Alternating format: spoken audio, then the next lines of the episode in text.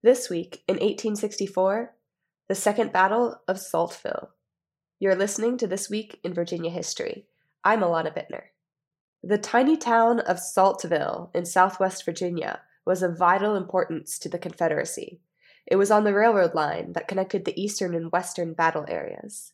The town was named for its salt mines. People living in the area had mined salt for generations. In a time before refrigerators, salt was essential to food preservation, and it became a vital resource for Confederate troops.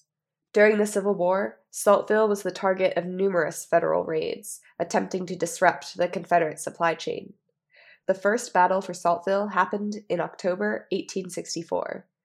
Union General Burbridge's 5,000 men greatly outnumbered the town's defenders. But his attack was uncoordinated, Saltville's defenders forced the Union troops to retreat. After that fiasco, Union General George Stoneman replaced Burbridge. Stoneman was from New York. In fact, while at West Point Military Academy, his roommate had been none other than future Confederate General Stonewall Jackson. Stoneman was already a master of raiding.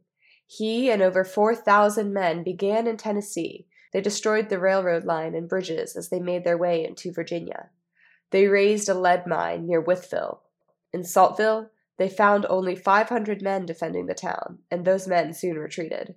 Stoneman's men overtook the salt works. They demolished buildings and destroyed machinery. After flattening the salt mines, Stoneman and his men marched back into Tennessee.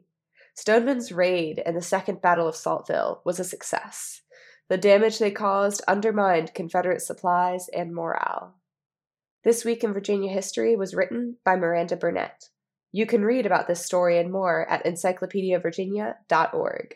Be sure to subscribe to this podcast in Spotify, Apple Podcasts, and at virginiaaudio.org.